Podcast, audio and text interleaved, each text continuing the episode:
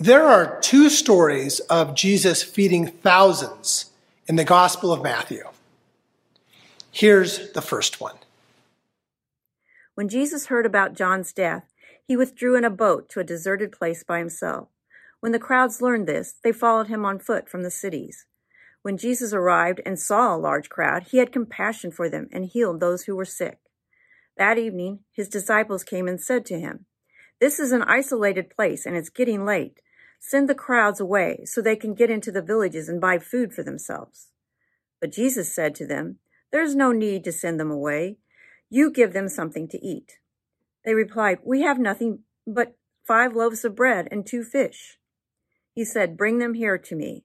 He ordered the crowds to sit down on the grass. He took the five loaves of bread and the two fish, looked up to heaven, blessed them, and broke the loaves apart, and gave them to his disciples. Then the disciples gave them to the crowds. Everyone ate until they were full, and they filled twelve baskets with the leftovers. About 5,000 men, plus women and children, had eaten. So here's what you got to know about these feeding stories. You got to know that they are the only, the only miracle stories that are shared by all four gospels.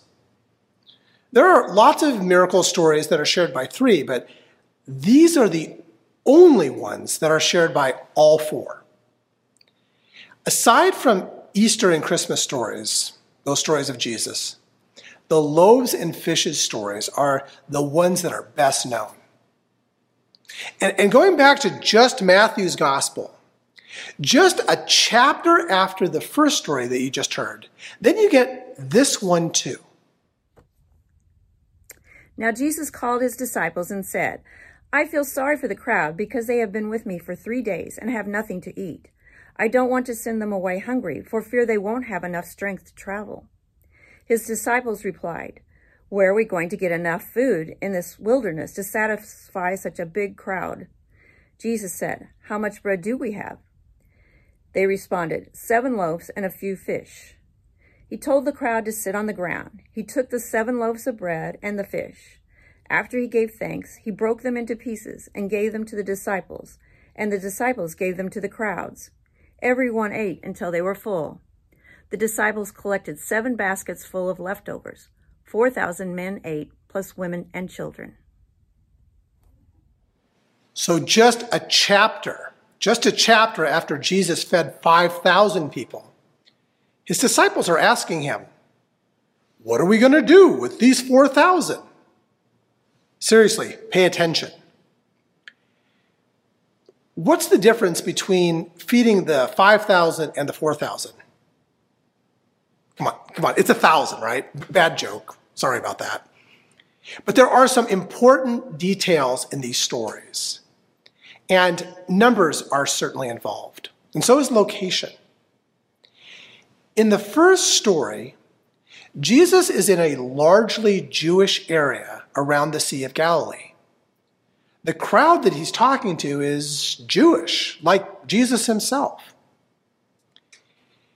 As Jesus serves his own people, there are two numbers that you see in this story five and 12. Five loaves and five fishes to feed the people.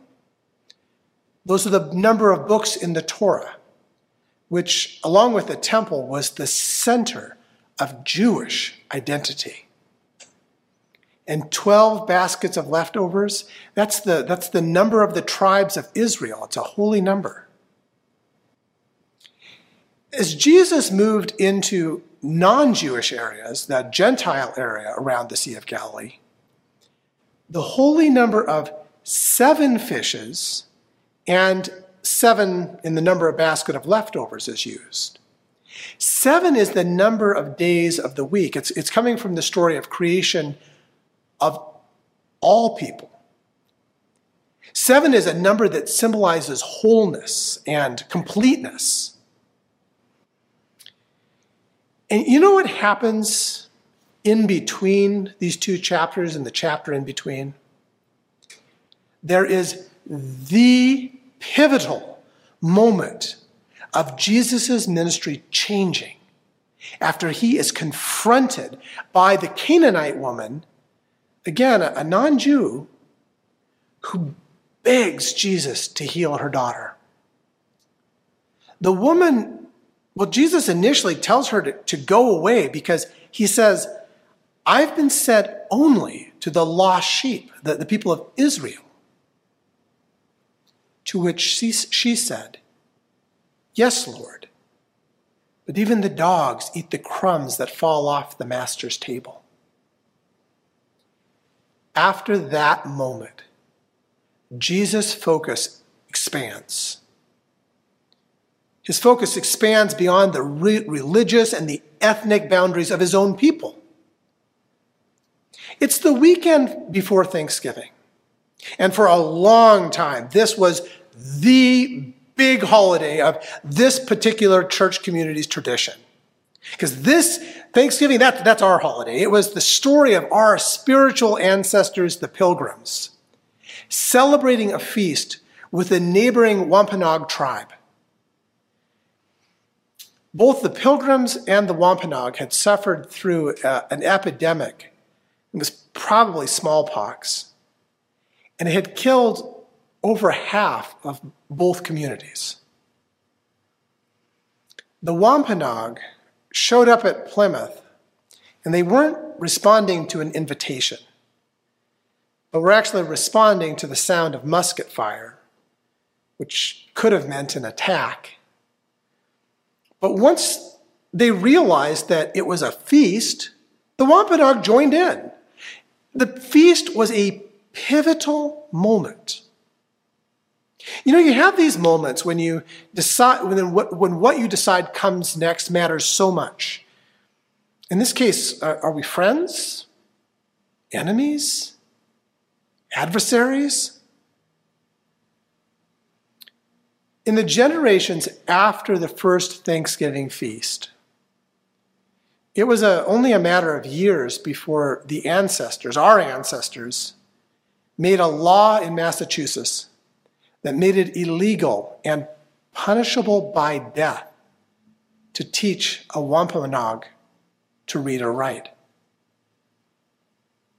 In the generation after Jesus' two feasts, Christians and Jews decided to go their separate ways.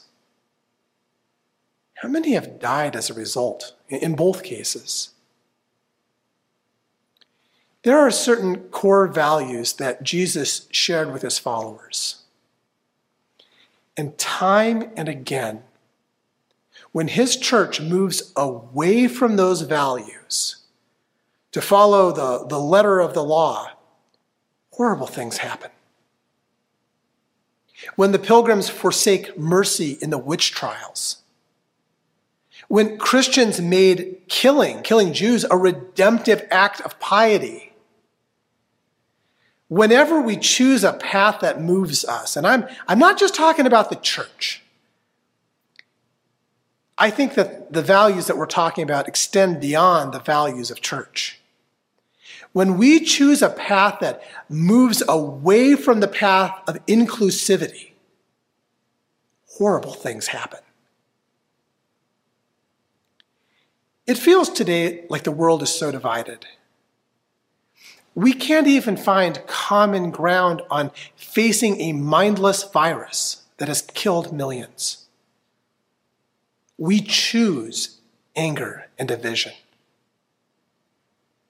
Thanksgiving should call us back and maybe even lead us forward. It should call us back to the value of inclusivity. Remind us of the danger of valuing some lives over others. Because that's just what the Canaanite woman did for Jesus. She reminded him, brought him back. And that can even lead us forward, right? You see, there is something, there is something about sharing food. It's deeply rooted within our souls. And you probably know this. Uh, the word companion, for example, means someone you share bread with communion. It, it's about sharing food with everyone. And usually on this Sunday, we would be having a big community meal downstairs in the social hall. And I love that. Everyone is welcome and it's just fun. And let's not forget the Advent Soup Chili Cook-Off, which I know we can't do that this year, but I think that that event even rivals Thanksgiving as the biggest colonial church celebration. It comes down to this. There is something about sharing food. Usually on this Sunday, we would invite our friends from the Dialogue Institute, many of whom are recent Turkish Muslim immigrants to this nation. And I remember the first year that we invited, invited people from the Dialogue Institute to come. And we had to make sure that we had halal turkey for our guests. This year, we're still in the, in the grip of the COVID 19 pandemic, so we're not having those events. However, maybe you saw this in a Crier newsletter. Our friends from the Dialogue Institute have invited individuals and households in this church community to begin to again have small home dinners with them. I hope that you'll consider doing that.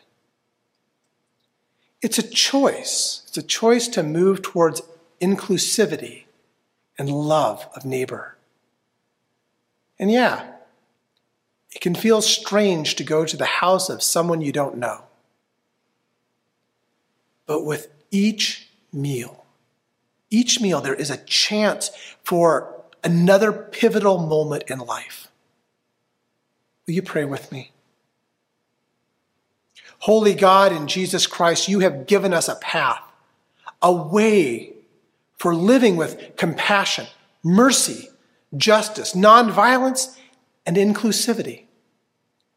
Help us along the way to choose to take the steps that continue in that way.